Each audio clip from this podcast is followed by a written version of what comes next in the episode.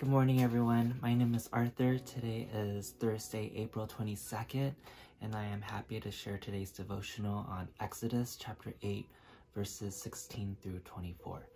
And I'll be reading from the NIV version. Then the Lord said to Moses, "Tell Aaron, stretch out your staff and strike the dust of the ground, and throughout the land of Egypt the dust will become gnats." They did this. And when Aaron stretched out his hand with the staff and struck the dust of the ground, gnats came on people and animals. All the dust throughout the land of Egypt became gnats. But when the magicians tried to produce gnats by their secret arts, they could not. Since the gnats were on people and animals everywhere, the magicians said to the Pharaoh, "This is the finger of God." But Pharaoh's heart was hard, and he would not listen, just as the Lord had said. Then the Lord said to Moses, "Get up early in the morning and confront Pharaoh as he goes to the river, and say to him, 'This is what the Lord says, let my people go so that they may worship me. If you do not let my people go, I will send swarms of flies on you and your officials, on your people and into your houses. The houses of the Egyptians will be full of flies, even the ground will be covered with them. But on that day I will deal differently with the land of Goshen, where my people live. No swarms of flies will be there, so that you will know that I, the Lord, am in this land. I will make a distinction between my people and your people. This sign will occur tomorrow." And the Lord did this. Then swarms of flies poured into Pharaoh's palace and into the houses of his officials. Throughout Egypt, the land was ruined by the flies. So this passage we just read talks about the third and fourth plague upon the Pharaoh and the Egyptians. Moses and Aaron were the hands and feet of the Lord, following the Lord's commands. The third plague that came upon the land of Egypt was gnats, or lice. So far the magicians were able to replicate the signs of turning a staff into a snake, the plague of turning water to blood, and even making frogs come out onto the land. But this specific third, the start of this third plague of the lice, the magicians could not replicate it, even with their secret arts.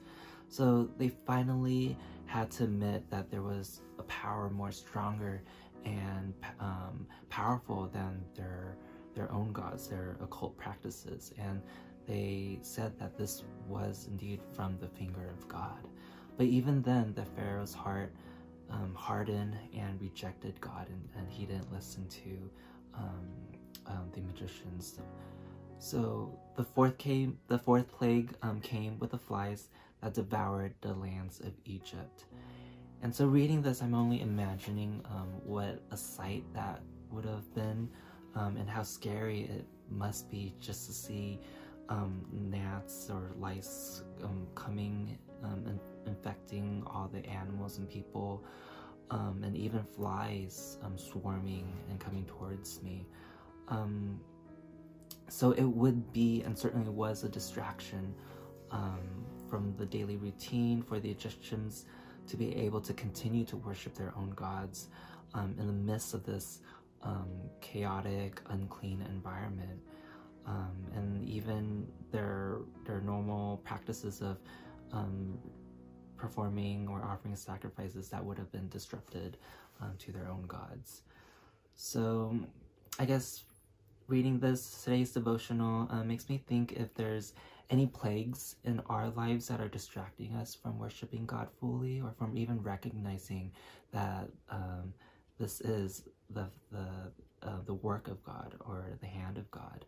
And sometimes we could get carried away with the many distractions in our life, whether it be work, or if we're overwhelmed or being occupied by work all the time, that we don't spend quality time with God, or we sort of push God to the side.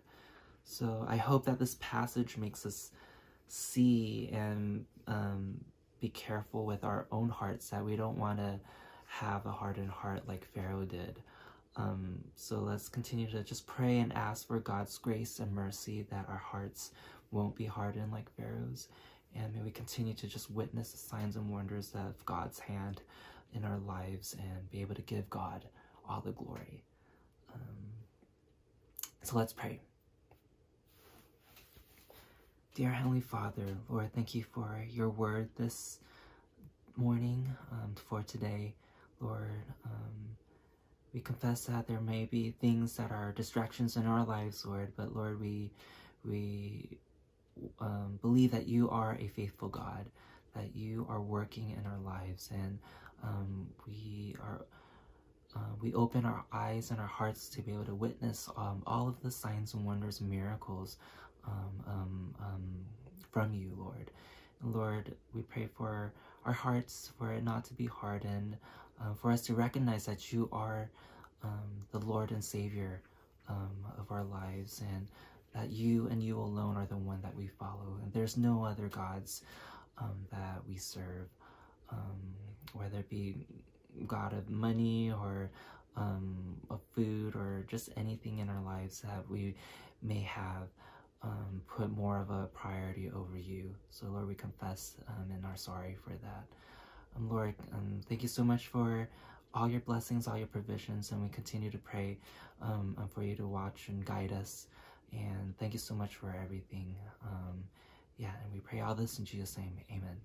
Okay, have a nice day, everyone.